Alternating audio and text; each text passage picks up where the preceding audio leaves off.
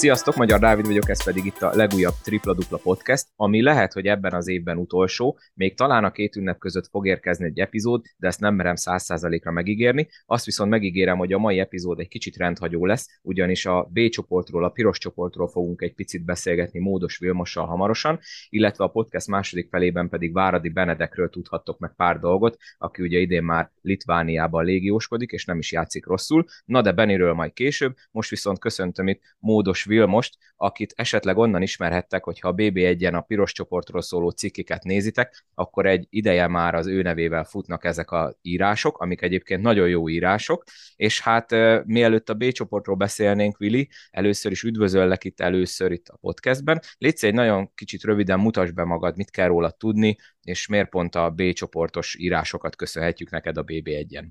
Sziasztok, üdvözlöm én is a hallgatókat, ugye elmondtam, Módos Vilmos vagyok, én kapcsolatom a kosárlabdával a Mavcon keresztül kezdődött, még a klub utolsó átcsoportos időszakában. Ha jól emlékszem, akkor a 2016-17-es szezonban kezdtem el Mavc meccsekre járni. Aztán ugye a 17-18-as szezon végén kiesett a Mavc az élvonalból, úgyhogy megcsappant a szurkolók száma, én viszont kitartottam, és ott maradtam a csapat mellett, és végül is uh, így figyelt fel rám Karai Péter, a klub uh, elnöke és tulajdonosa, és ezt követően uh, jó viszony alakult ki köztünk, és uh, idén a szezon előtt rám bízta a csapattal kapcsolatos média munkákat, úgyhogy én írom a cikkeket a honlapra, illetve én mutatom be a csapatot, ezen kívül pedig a, a BB1-en is korábban, mint kommentelő voltam aktív, aztán hallottam, hogy keresnek egy olyan új munkatársat, aki a másodosztályjal kapcsolatban viszonylag képbe van, és én jelentkeztem erre, Gáborral meg tudtunk állapodni, úgyhogy a szezontól kezdve, ahogy azt a BB1-et figyelő hallgatók láthatják, kicsit részletesebben foglalkozunk a másodosztályjal, ezeket a cikkeket én írom. És ha jól tudom, akkor ugye a Mavs Drucker néven voltál korábban ott a fórumon, és akkor ebbe, amit, ha jól értem, akkor Instagram, Facebook, tehát akkor mindenféle média anyagot gyártasz a Mavs számára? I- igen, a Mavcnál a hivatalos oldalt, a Facebook és Instagram oldalt azt nem én kezelem, nekem egy szurkolói oldalam volt, van ott, de ugye most már a, a klub honlapján a felnőtt csapattal kapcsolatos cikkeket, azokat én írom akkor ezt egy kicsit azért tegyük kontextusba, ugyanis neked ma van a születésnapod, ezúton is boldog születésnapot kívánok, méghozzá a 18 tehát akkor ez, amit mondtál, hogy az utolsó átcsoportos szezonja a masznak, akkor te igazi fiatalként csapódtál oda a szurkolók közé, és maradtál is Így ott. van. Így van, ugye ez a Macából ez egy nagyon különleges dolog volt, legalábbis szerintem. Ugye itt ilyen uh, hagyományos, vagy a klasszikus értelembe vett ultra, vagy szervezett szurkolói csoportja nem volt a csapatnak, legalábbis az én életemben, vagy mondjuk az elmúlt egy-két évtizedben, a régi időkkel nem vagyok annyira tisztában, és a klub utánpótlásából szerveződött a szurkolótábor, és az volt a feladatuk az utánpótlásban játszó gyerekeknek, hogy minél több ismerősüket meghívják MAFC meccsre. És így kerültem én a képbe, a testvérem játszott ott 12-ben talán, ha jól emlékszem, és akkor ő hívott meg először kosármeccse. Szóval annak a masszábornak szerintem az átlag életkora az 18 év alatt volt. Nincsen ezzel probléma, most Szolnokon is ugye alakult az olajkák, tehát nem baj az, hogyha gyerekek is szurkolnak. Mielőtt akkor B csoportozunk, tegnap ott voltál a Honvéd olajbányász mérkőzésen, ami hát félidőben úgy tűnt, hogy a forduló, vagy talán az egész szezon legvaskosabb meglepetését fogja hozni.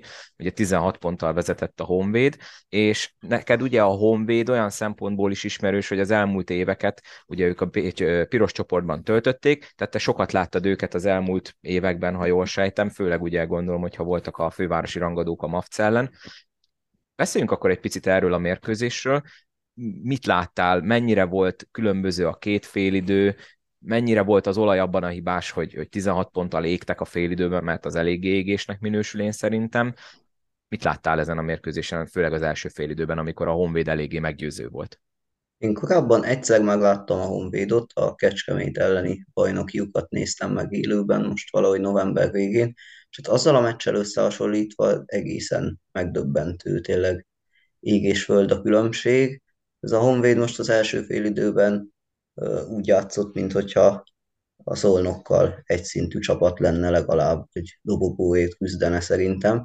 Persze a szolnok ezt meg is engedte, és nem, nem igazán próbálták, vagy legalábbis nagyon kevés sikerrel tudták megállítani a honvédos gyorsindításokat.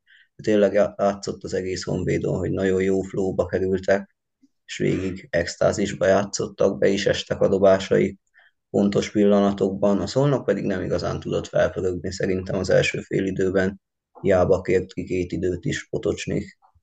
Ellenben a Honvéd az tényleg extázisban játszott. Nyilván ugye az ilyen kisebb csapatok, idézőjelesen kis csapat, azért a Honvédot tudjuk, hogy a, a múltja alapján nem kis csapat, de most ugye idén a kiesés ellen küzdenek. Ez ugye sokszor megfigyelhető, hogy a nagyok ellen felszívják magukat, a nagyok meg éppen talán nem tudják annyira rápörgetni magukat az ilyen mérkőzésekre, mint ha mondjuk egy, egy hasonló szintű csapat ellen rangadóznak. Akkor ez látszott inkább az első fél hogy tényleg az olaj, mintha csak ez a klasszikus meszteszem ki a pályára dologgal játszott volna? Szerintem teljes mértékben, ami nekem azért meglepő, mert elképesztő szurkolói támogatást kaptak, ugye hallottuk, hogy 451 vagy ott a vendégszektorban, és nem is csak csendes nézők voltak, hanem nagyon komoly szurkolás érkezett vendégoldalról. Hazai pálya Ennek volt az olajnak ilyen szempontból? Hát érdekes kérdés, én azt mondom, hogy igen. Bár a Honvéd oldalról is szerintem sosem voltak még ennyien ebben a szezonban hazai meccsen, szóval a Honvéd tábor is kitett magáért, tehát azért szurkolói kultúra szempontjából nem egy kaliber a két tábor. Egyébként mi a helyzet a MAFC és a Honvéd tábor összehasonlításában nálatok? Milyen most a B közép? Hát ez most egy kényes kérdés. Ugye a Honvédnál itt van ez az Ultra Falcons Budapest nevű csoport, a Jokerék, talán ö, ismerik őket, esetleg a B csoportot követő hallgatók, vagy idősebb szurkolótársak, ők 30 éve nagyjából ugyanaz a mag, amennyire én tudom, és ők tényleg egyfajta ultra vonalat képviselnek a csapatuknál, ha nem is nagy létszámban, de töretlen hűséggel.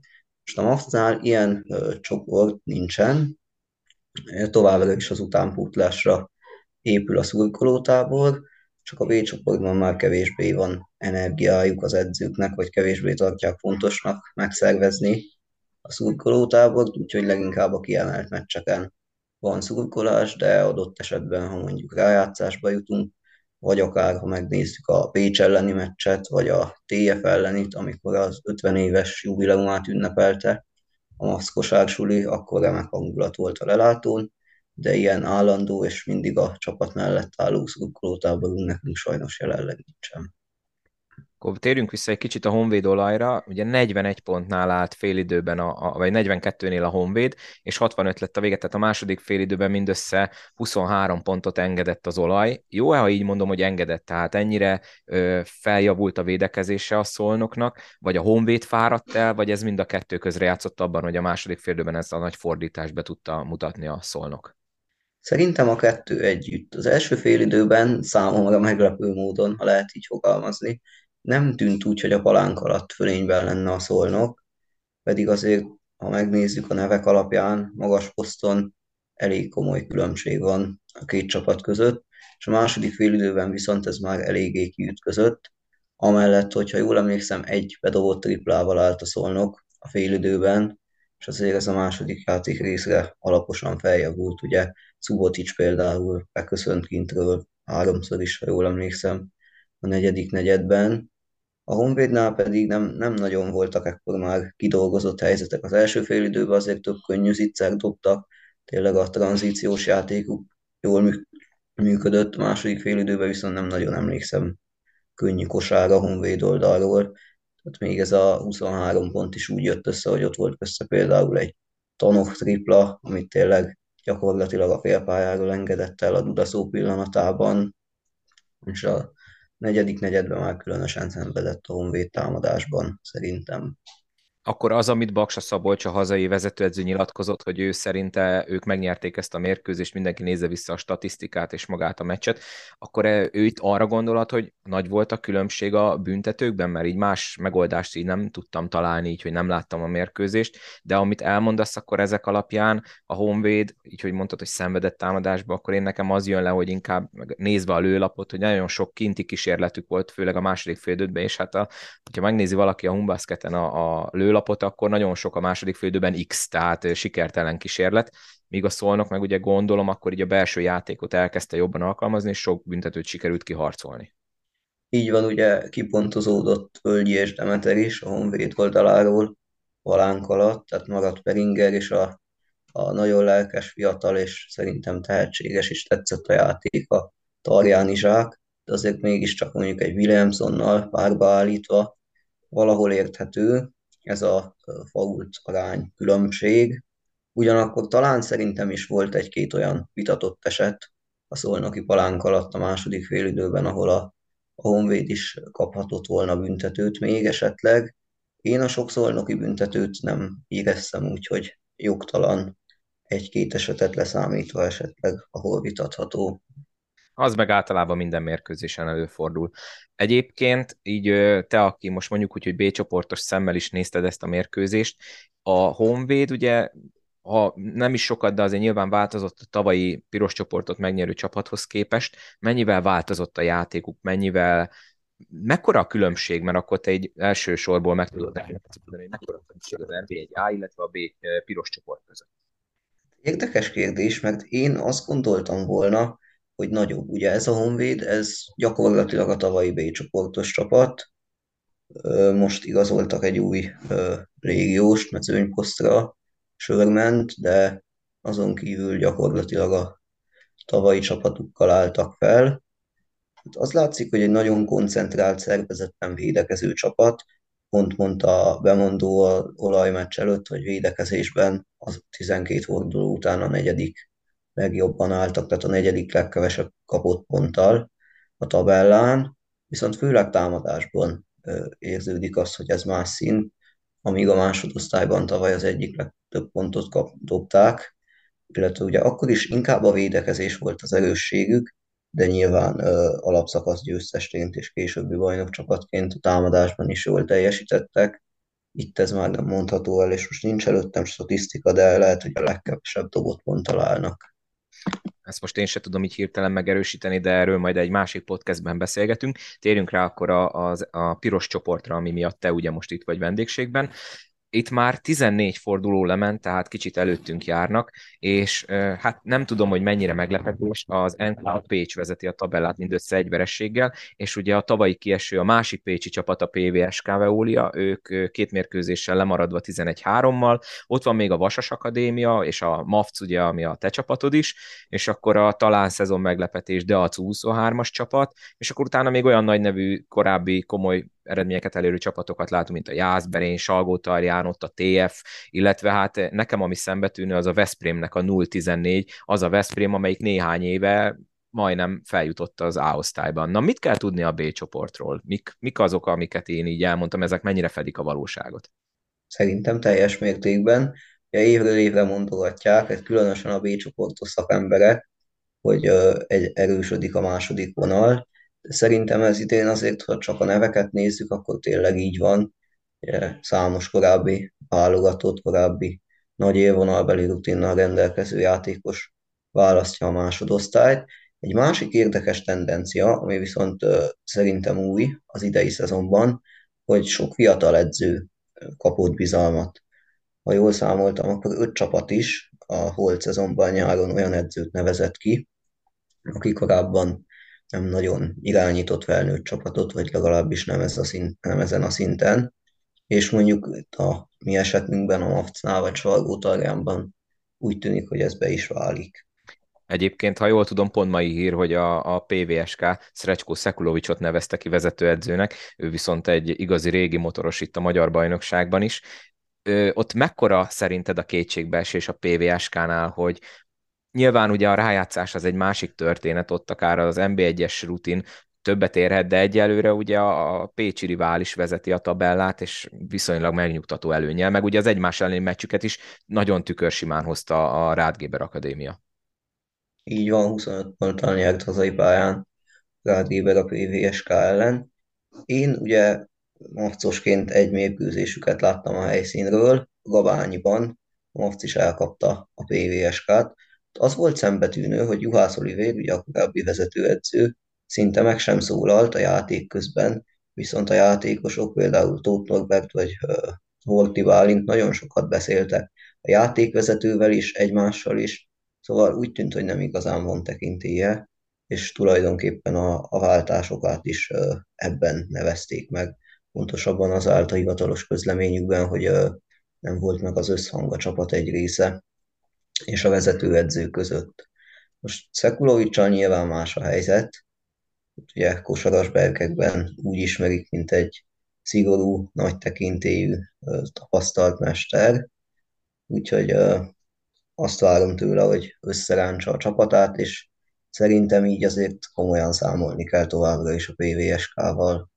És kivel lehet még itt komolyan számolni? Ugye most a tabellán a viszonylag még sűrű ott az élmezőny a, a NK-t leszámítva, ugye három vereséggel áll a PVSK és a Vasas, négyel a MAFC, és akkor ott van még pozitív mérleggel a Deac és a Jászberény. Van a két Pécs csapaton kívül szerinted olyan, aki reálisan beleszólhat a, a feljutásba? Én az elmúlt hetek alapján azt mondanám, hogy igen.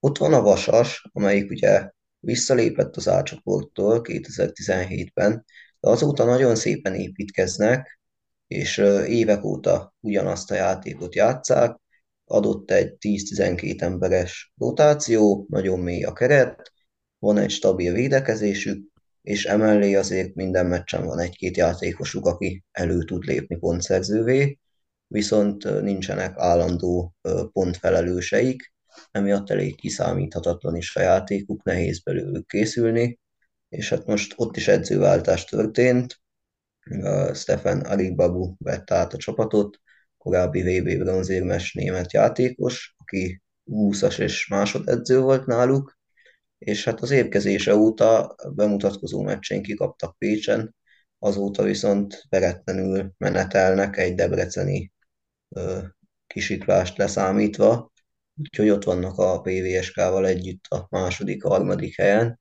Szerintem velük mindenképpen számolni kell. Most a mieinkkel szemben nyilván én elfogult vagyok, de mivel le tudtuk győzni például a PVSK-t hazai pályán, hogy nekünk is volt azért egy 4 0 sorozatunk a bajnokság elején. Én úgy gondolom, hogy azért van olyan tapasztalt a csapatunk, hogy ha egy jó pozícióból tudjuk elkezdeni a rájátszást, akkor ebből még bármi is lehet. Na, még egy utolsó kérdés, mielőtt elköszönök tőled, és következik Váradi Benedek, az az, hogy nagyon, én, én azt mondom, hogy szerintem nagyon jó cikkeket írsz a, a BB1-re, nagyon jó részletes előzetesek is szoktak lenni, meg meccsértékelések, illetve ugye tudósítások. Mennyire nehéz neked ezeket a mérkőzéseket követni? Ugye mindegyikről, a legtöbbről legalábbis szokott lenni élő közvetítés, nem tudom mennyire problémás, vannak-e olyan gondok, mint ami az első osztály meccseken a Mindigóval van, vagy itt még mindenki a saját maga oldja meg, minden csapat saját maga oldja meg a közvetítést? Itt teljes mértékben a, a csapatok szervezik az élő közvetítéseiket, lehet, hogy emiatt is, de általában viszonylag jó minőségű streamek szoktak itt lenni. Ugyanakkor azért nyilván, hogyha mondjuk egy szombati napon van öt meccs, akkor én nem tudom megnézni mind az ötöt, ha mondjuk az összesről van élő közvetítés. Szóval azért a mérkőzések nagy százalékában a, a netcastingról az élő ö, szöveges eredménykövető alapján dolgozom. Vannak egyébként kapcsolataid más csapatoknál? Ugye mondtad, hogy a MASZ-nak így te viszed a, a, az online sajtóját. Kász kapcsolatban többi csapattól valami hasonló beosztású emberkével, akivel esetleg így szoktál beszélni, vagy kérdezni, hogy milyen volt az adott mérkőzés?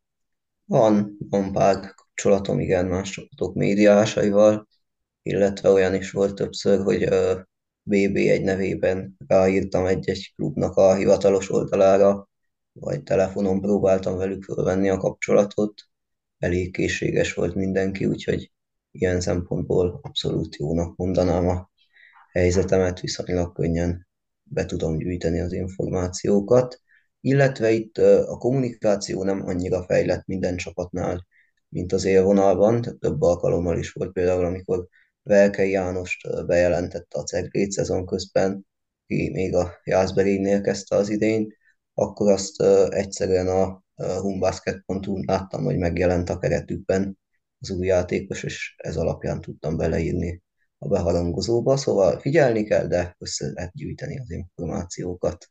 Na hát ez elő, most is gratulálok így utólag is, meg akkor további jó munkát a BB1-nél, jó látni ilyen jó minőségű cikkeket, még ha ezek a piros csoportról is szólnak, és akkor szerintem itt ugye a, a tripla-dupla az az első osztálya foglalkozik, de majd amikor ott az alapszakasz végéhez közeledik a piros csoport, akkor szerintem majd beiktatunk még egy ilyen helyzetjelentést, meg majd nyilván ugye a feljutásért azt majd azért figyelni fogjuk, hiszen azért a, aki majd a következő szezonban az A csoportot erősíti, arról legalább lesz majd egy kis infunk. Úgyhogy Vili, még egyszer boldog szülinapot, köszönjük, hogy itt voltál, kellemes karácsony neked és a családodnak, és akkor majd beszélünk még legközelebb. Köszönöm szépen, hogy itt voltál. Én köszönöm a lehetőséget, és boldog karácsonyt kívánok mindenkinek mi pedig akkor rögtön folytatjuk Váradi Benedekkel. Na és ahogy megígértem, akkor itt van velem Váradi Benedek, a Ritas, litvániai Ritas légiósa. Beni, szervusz! Először is köszönöm szépen, hogy így a litván éjszakából egy pár percet rám szántál, és elfogadtad a meghívást. Mi újság? Hogy vagy? Hogy vagytok? Szia, üdvözlöm a nézőket! Köszönöm szépen, jó vagyok, illetve jó vagyunk. Nyilván folyamatosan mérkőzéseink vannak gyakorlatilag három-négy naponta. Elég húzós volt a menetrend most itt decemberben, még annak ellenére is, hogy egy mérkőzésünk sajnos elmaradt, de ugye a Bajnokok Ligájában nagyon fontos találkozókat vívtunk itt a, itt a csoportkör végén, és ugye végül sikerült a második helyet megszerezve bejutnunk a play-inbe, és ugye majd a PAOK Thessaloniki ellen ö, fogunk játszani januárban, azért, hogy bekerüljünk a legjobb 16 csapat közé. Hú, hát az biztos, hogy nem semmi mérkőzés lesz nálatok Litvániában, meg ott Görögországban is. Egyébként, aki nem látta, az nézze meg, dobtál egy nagyon szép buzzer beater triplát a harmadik negyed végén. BL mérkőzésből volt tavaly is jó pár, meg most is. Mennyivel másabb a légkör ott Litvániában? Ugye a litván szurkolók azok Európa szerte híresek, láttuk őket élőbe is a, a Kölni Európa bajnokságon. Mennyivel másabb ez, mint itthon? Nem mondanám azt, hogy másabb, inkább azt mondanám, hogy ugyanolyan, tehát közelebb vannak hozzánk itt hazai pályán főként a szurkolók, és nyilván ez, ez ad egyfajta pluszt, úgymond. Ugye 2700 szas befogadó képességű a csarnokunk, és a bajnokok ligája mérkőzésen mind a hármon ö, telt ház volt, úgyhogy tényleg hatalmas hangulat volt, hát nyilván a szurkolóink is érezték itt a Tenerife ellen, hogy, hogy ö, milyen fontos találkozó ez, és tényleg ők is ö, beleadtak mindent, és mondták is a többiek mérkőzés után, hogy ez olyan szurkolás volt, mint tavaly a döntőben nekik, tehát tényleg az egész csarnok gyakorlatilag állva a végig, vagy örült egy-egy kosárnak, vagy egy jó védekezésnek. Úgyhogy, úgyhogy egy, nyilván egy hatalmas eredmény volt, ugye a tavalyi szezonnal együtt háromszor kikapott a Ritas a, a tavalyi szezonban kétszer, illetve idén egyszer a, a Tenerife-től, úgyhogy mindenképpen szerettük volna begyűjteni ezt a skalpot, és ugye kellett is, hiszen úgy alakultak az eredmények, hogyha kikaptunk volna te, a Tenerife-től, akkor nem is jutottunk volna be a play-inbe, hiszen, hiszen úgy alakultak az eredmények, hogy akkor a körbeverésből rosszul jöttünk volna ki akkor igazi jó hangulatos kis továbbjutásról döntő BL volt. Ezt, hogy mondtad, hogy 2700 fős a csarnok, akkor ez ugye kisebb, mint a Savaria Arena szombathelyen, de akkor a bajnokikon nem mindig van teltház. Ugye hogyha valaki a litván kosár labdát így felelveti, akkor nyilván a Zalgiris Kaunas, aki, ami először beugrik ugye a Euroliga véget, meg minden miatt, ott nálatok Vilniusban mennyire népszerű a kosárlabda, mennyire átlag nézőszám egy bajnoki mérkőzésen?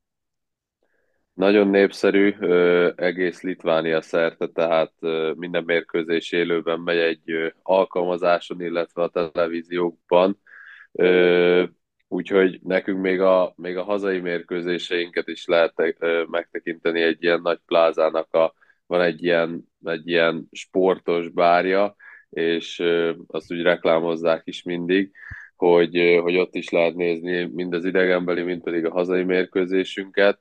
Tehát ugye furcsa, mert nagyon furcsán vannak a mérkőzések így tényleg a tévé miatt is, hogy nem tudom, hétfőn 5 órakor van a mérkőzés, nyilván ezért is vannak valószínűleg kevesebben, de, de inkább azt mondom, hogy tényleg itt ez, most az alapszakaszban, hogyha, hogyha éppen egy-egy szurkoló úgy dönt, hogy, hogy ez nem olyan fontos az a mérkőzés, akkor, akkor nem szoktak kijönni, de, de hozzáteszem tényleg, aki kijön, az, az mindenki szurkol, és az hogy, az, hogy mi a különbség, így visszatérve, hogy az otthoni BL mérkőzések között, én azt azért kiemelném, hogy én amikor idejöttem, illetve még tegnap is beszéltem erről itt az irodában dolgozó személyekkel, hogy ők, amikor tavaly szombathelyen voltak, akkor hogy milyen jó volt a hangulat ahhoz képest, hogy, hogy, hogy már úgymond egy tét nélküli mérkőzés volt, mert mindkét csapatnak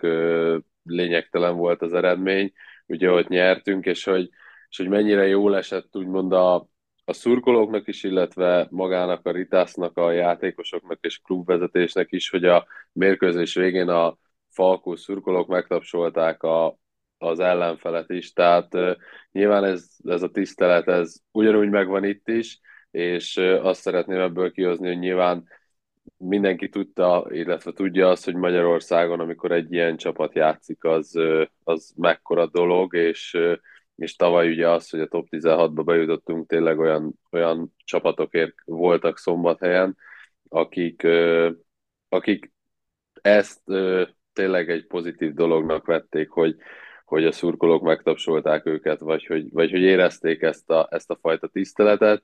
Nyilván mi a pályán ezt máshogy, máshogy csináltuk, és nyilván próbáltunk, próbáltunk megnyerni a meccset, minél többet. Úgyhogy, úgyhogy, de tényleg itt Litvániában maga a média is, tehát a legkisebb csapatnak a, a médiája is, illetve reklámozása hatalmas, úgyhogy nyilván van egy-két csapat, ahol nem olyan sok a szurkoló, de nyilván a szurkoló akkor fog menni, hogyha jön az eredmény, tehát nyilván itt a, itt a lejjebb levő csapatoknál beszélek. Igen, hát a, ugye Litvániában ott a kosár szinte nemzeti sport, ezt ugye tudjuk régóta, felüdülés ezt hallani, hogy mennyire komolyan veszik, ugye nálunk inkább a foci kapja ezt a fajta bánásmódot, mondtad ugye, hogy ez nekik mennyire meglepő volt, meg jól esett, hogy meglettek tapsolva, akkor ezek szerint ott igen komoly szurkolói rivalizálások vannak különböző csapatok között?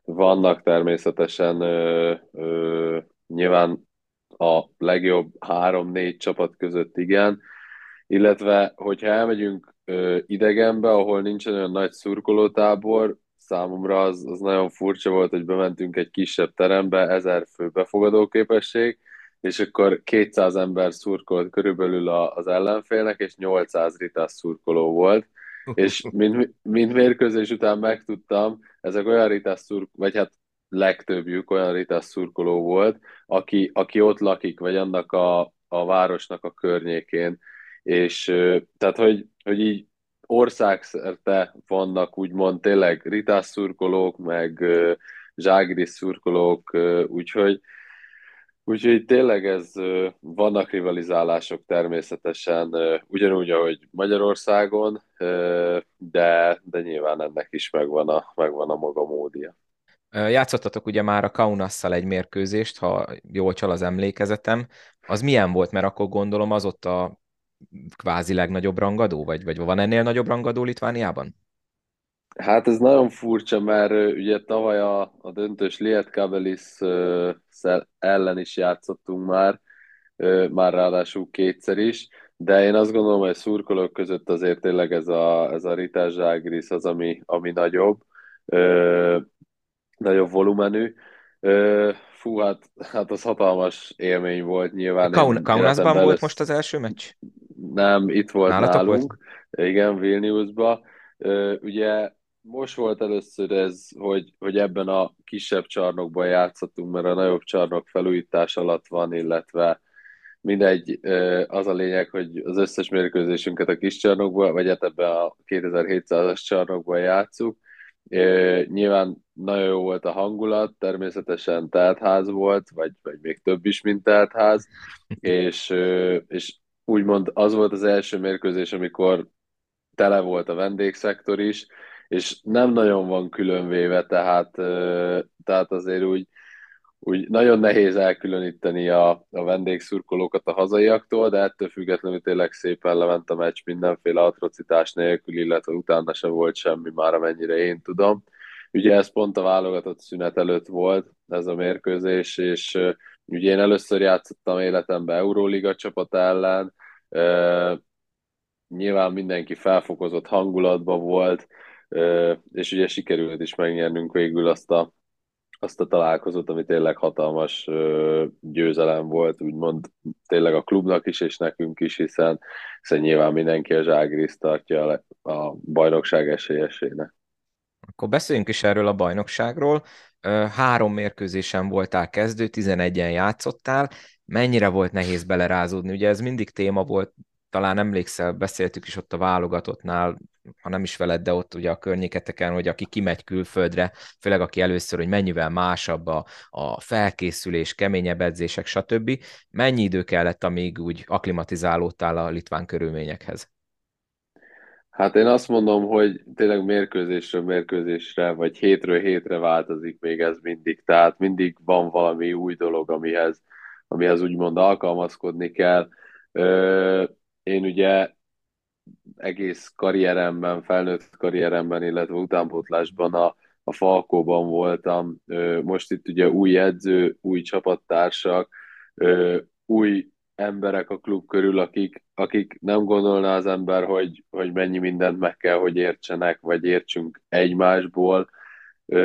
Úgyhogy, úgyhogy nyilván ezek, ezek mind, mind, mind új dolgok, és az, hogy a felkészülésben egy-egy mérkőzésre igazából ugyanúgy megvan a scoutingolás, ugyanúgy megvannak az edzők között a szerepek, hogy ki készít fel minket úgymond a védekezésre, vagy jobban a támadásra, ami számomra új nagyon, és, és tényleg, tehát hogy nekem úgymond ilyen kevés edzésem még nem volt a karrierem során, de de sokkal pörgősebbek az edzések, tehát mindig próbálnak odafigyelni rá az edzőink, hogy, hogy ugyanannyi szünet legyen, mint egy-egy mérkőzésen, mondjuk egy időkérés, és, és már közben mondják az információt nekünk, hogy, hogy oda kelljen figyelnünk, még akkor is, ha magasabb a pulzus az előző feladat óta, ö, illetve, illetve tényleg az, hogy a mérkőzés ritmusát próbáljuk meg jobban,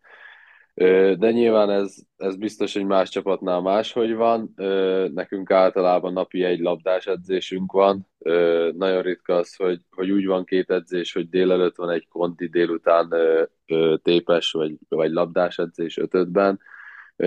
Ez általában tényleg csak így délután szokott lenni, ráadásul a délután közepén hogy a, arra is odafigyelnek, hogy így a csúcsforgalmat elkerüljük, és ne azzal kelljen foglalkoznunk, hogy edzés előtt három órát ülünk a dugóban. Te messze laksz egyébként a csarnoktól, vagy ahol az edzések vannak?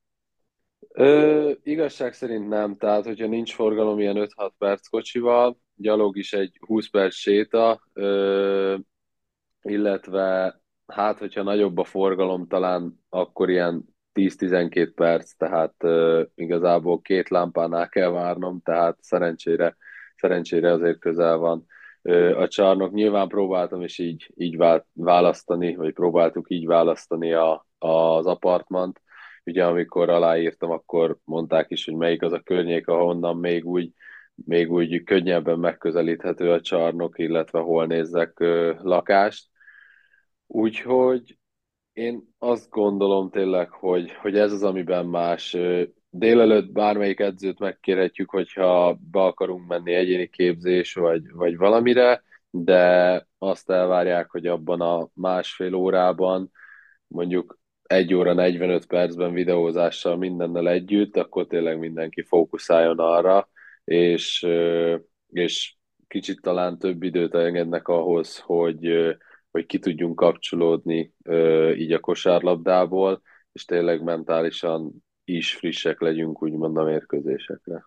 Ez tök jó, ilyet nem is tudom, mikor hallottam utoljára, talán a Hanga Ádi mondta, hogy amikor a Barcelonából Real Madridba igazolt, hogy hirtelen mennyire kevés edzése lett, de ez, ez így tök jól hangzik. És maga a város milyen egyébként? Mondtad ugye, hogy ha dugó van, akkor ugye elég nagy szívás, de ez egy újdonság lehet. Mekkora, meg milyen város Vilnius?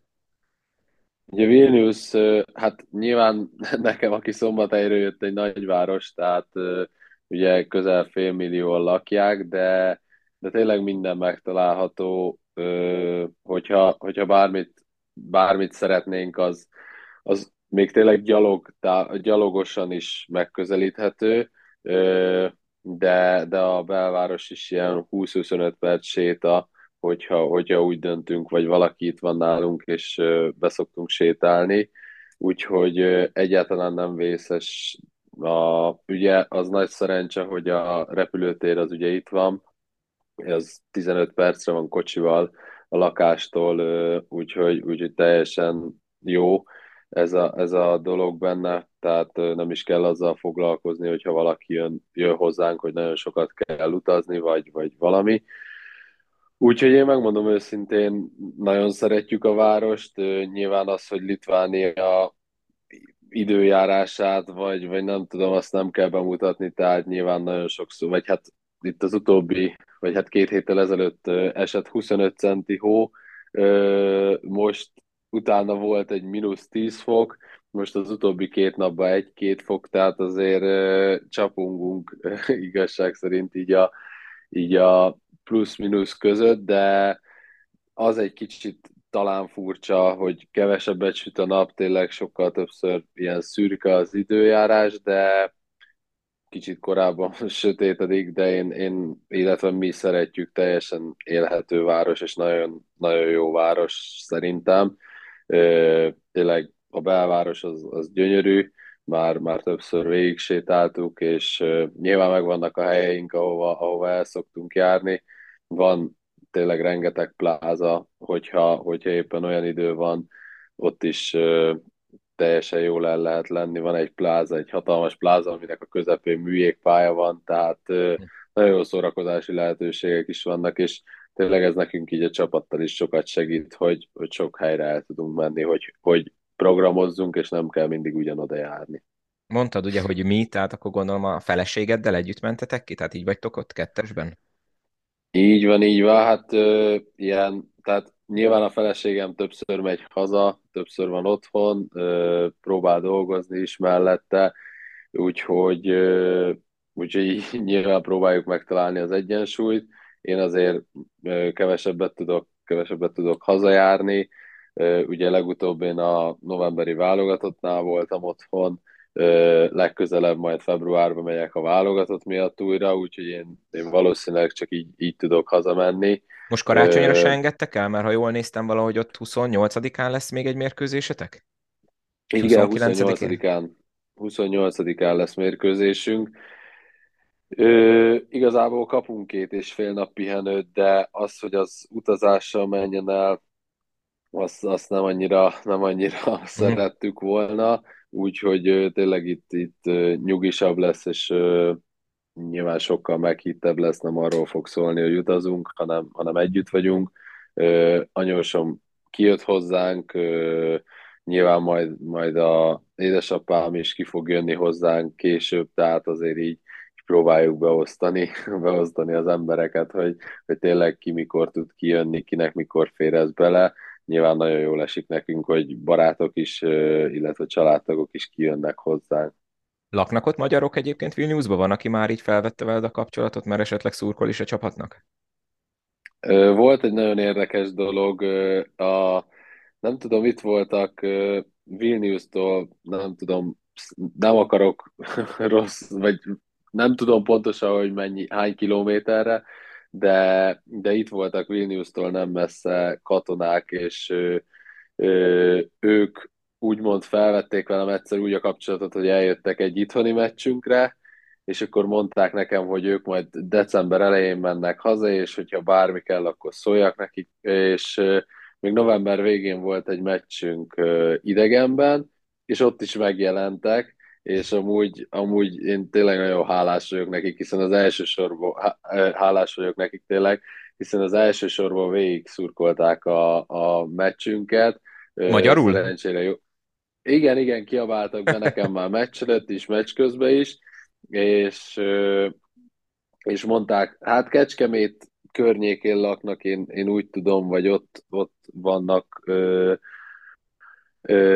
és a mérkőzés végén nyilván oda mentem hozzájuk, megköszöntem nekik a szurkolást, és, és ajándékot kaptam tőlük, tehát ez, ez tényleg nagyon jól esett, és, és nyilván én majd próbálom ezt viszonozni, hogyha, hogyha találkozunk később, hiszen, hiszen tényleg az, hogy úgymond tényleg egy ilyen meglepetés volt, és, a, és az ember ilyenkor átgondolja, hogy milyen kicsi a világ, hogy itt Litvániában tényleg azért kijönnek, hogy szurkolnak nekem, vagy nekünk a Ritásszal, és de néha amúgy szoktunk hallani magyar hangokat, például múltkor voltunk Zságrésznek az Euroliga meccsén, és ott is a sorban előttünk hallottuk, hogy magyarok, vagy hát magyarul beszélnek, illetve nyilván, hogyha a repülővel szoktunk jönni, akkor azért szoktak ide, ide utazni magyarok, de úgy konkrétan, hogy valaki itt lakik Vilniusban, még nem vette fel velem a kapcsolatot.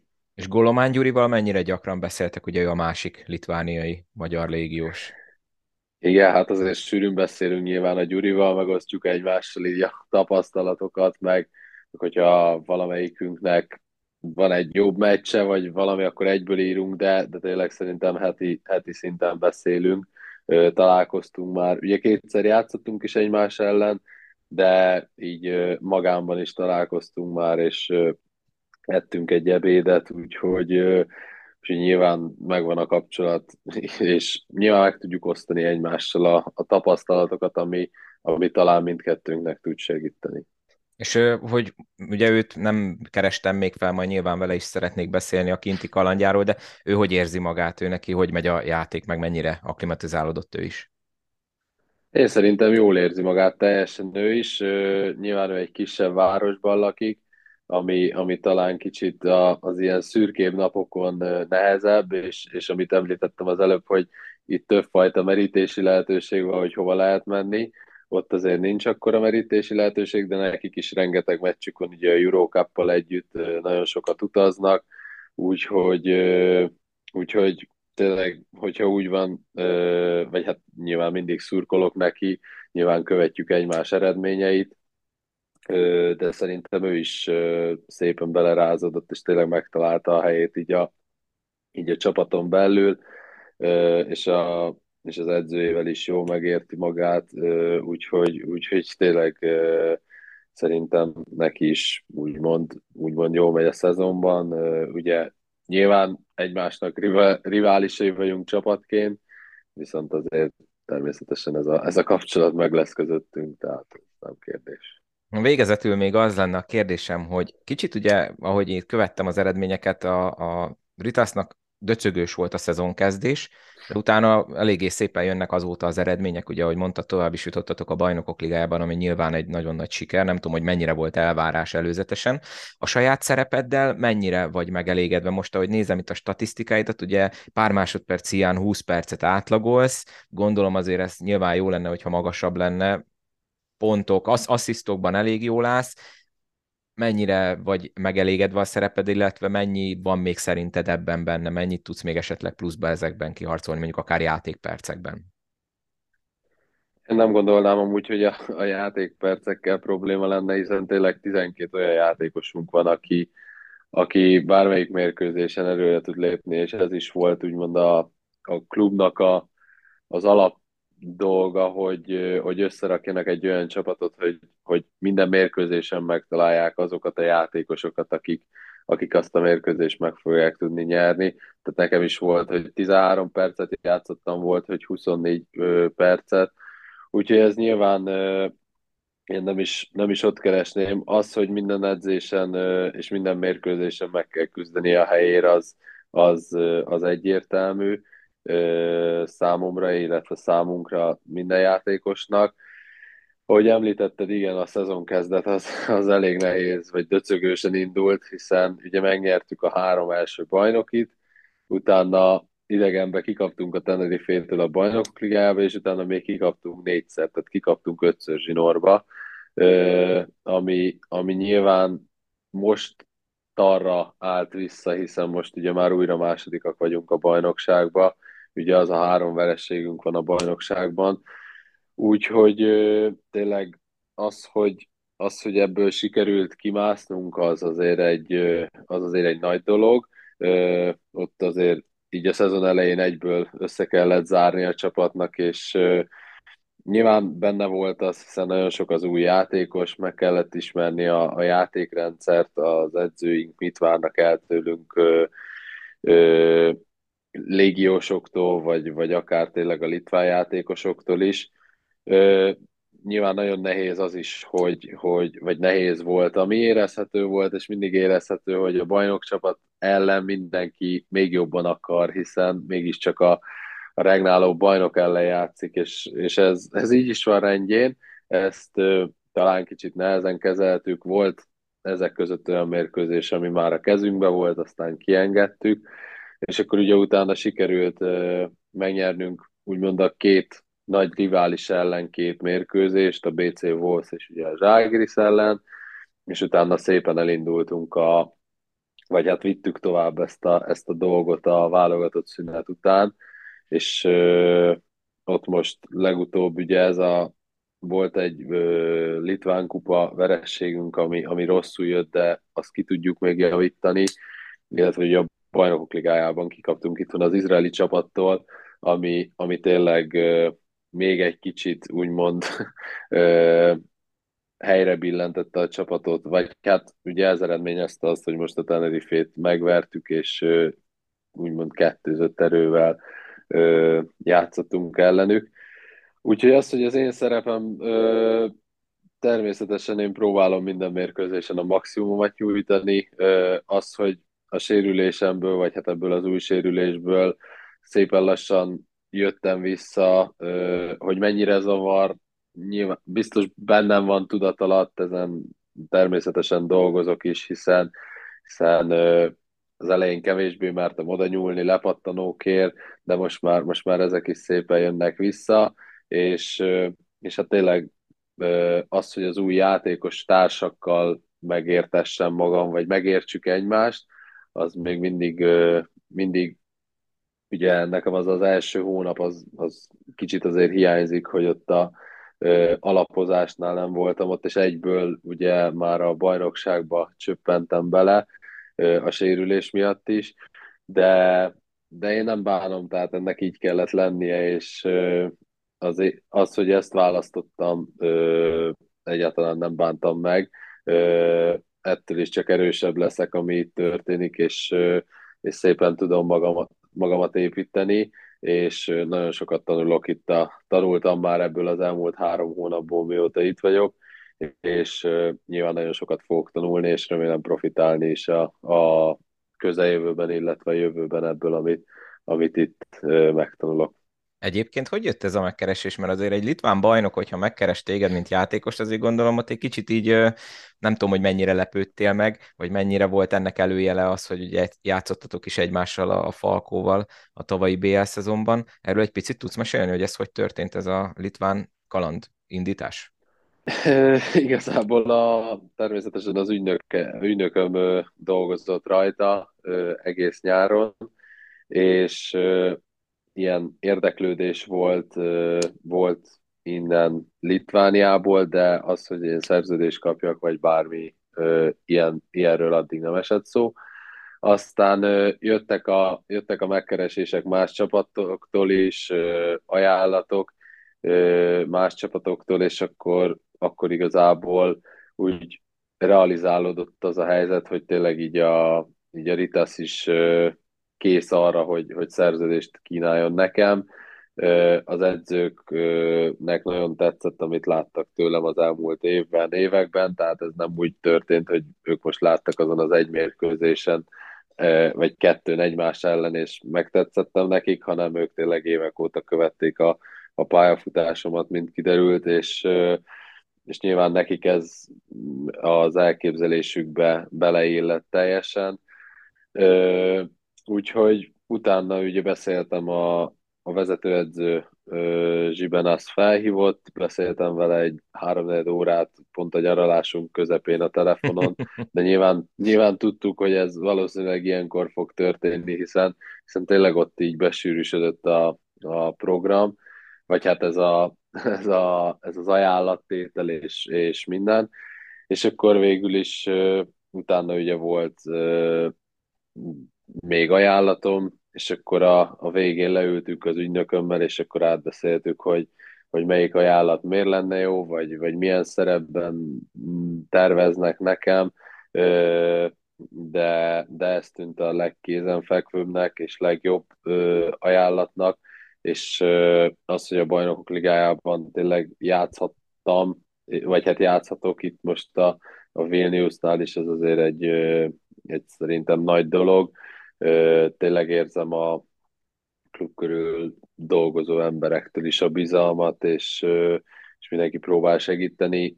Természetesen első szezonom nem a Falkóban, nem is az, hogy Magyarországon, hanem tényleg külföldön, úgyhogy nyilván ennek adtak egy kis időt, vagy adnak egy kis időt, hogy, hogy lehet, hogy vannak azért hullámvölgyek, de, de minden játékos életében vannak hullámvölgyek, még a mi csapatunkban is, most is, Úgyhogy, úgyhogy így történt ez a, ez a megkeresés, és uh, nyilván nagyon boldogan írtam alá járom. és mennyire voltak mérgesek, hogy sérült-e jöttél vissza a válogatott? Ugye ez a klubvezetőknél mindig egy ilyen kényes dolog, hogy hát igen, nemzeti válogatott, de mi van, hogyha rosszabb állapotba kapjuk vissza a játékos, mint ahogy elengedtük? Igen, hát egyáltalán nem amúgy próbáltak mindent megtenni annak érdekében, hogy minél előbb tényleg én is harcra kész legyek.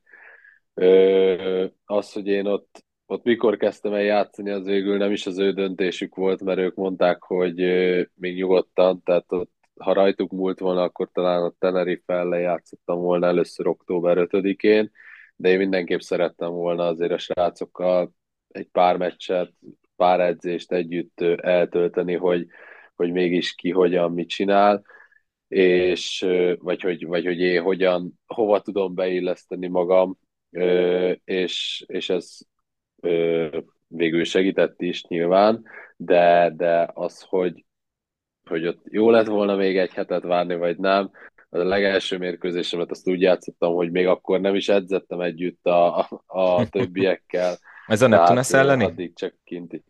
Igen, igen, igen, tehát addig csak kinti, kinti szemlélő voltam az edzéseken is, és akkor végül is délelőtt döntöttünk úgy, hogy egy hét múlva ott van a Tenerife meccs, hogy tényleg legalább egy pár percre, hogy, hogy hogyan tudok mozogni, és, és tényleg szokjam a, a dolgokat, akkor, akkor az úgy össze is állt, és sikerült is. Egy kettőből kettő triplát behintettél, ahogy itt nézem annak a meccsnek a lőlapját. Beni, hát köszönöm szépen még egyszer, hogy itt voltál így karácsony előtt. Boldog karácsonyt először is neked és az egész családnak, meg hát akkor további sok sikert. Én szerintem mondhatom, hogy legközelebb akkor a februári válogatott ablakban remélhetőleg majd tudunk beszélni, és akkor tényleg további sok sikert, és köszi, hogy itt voltál.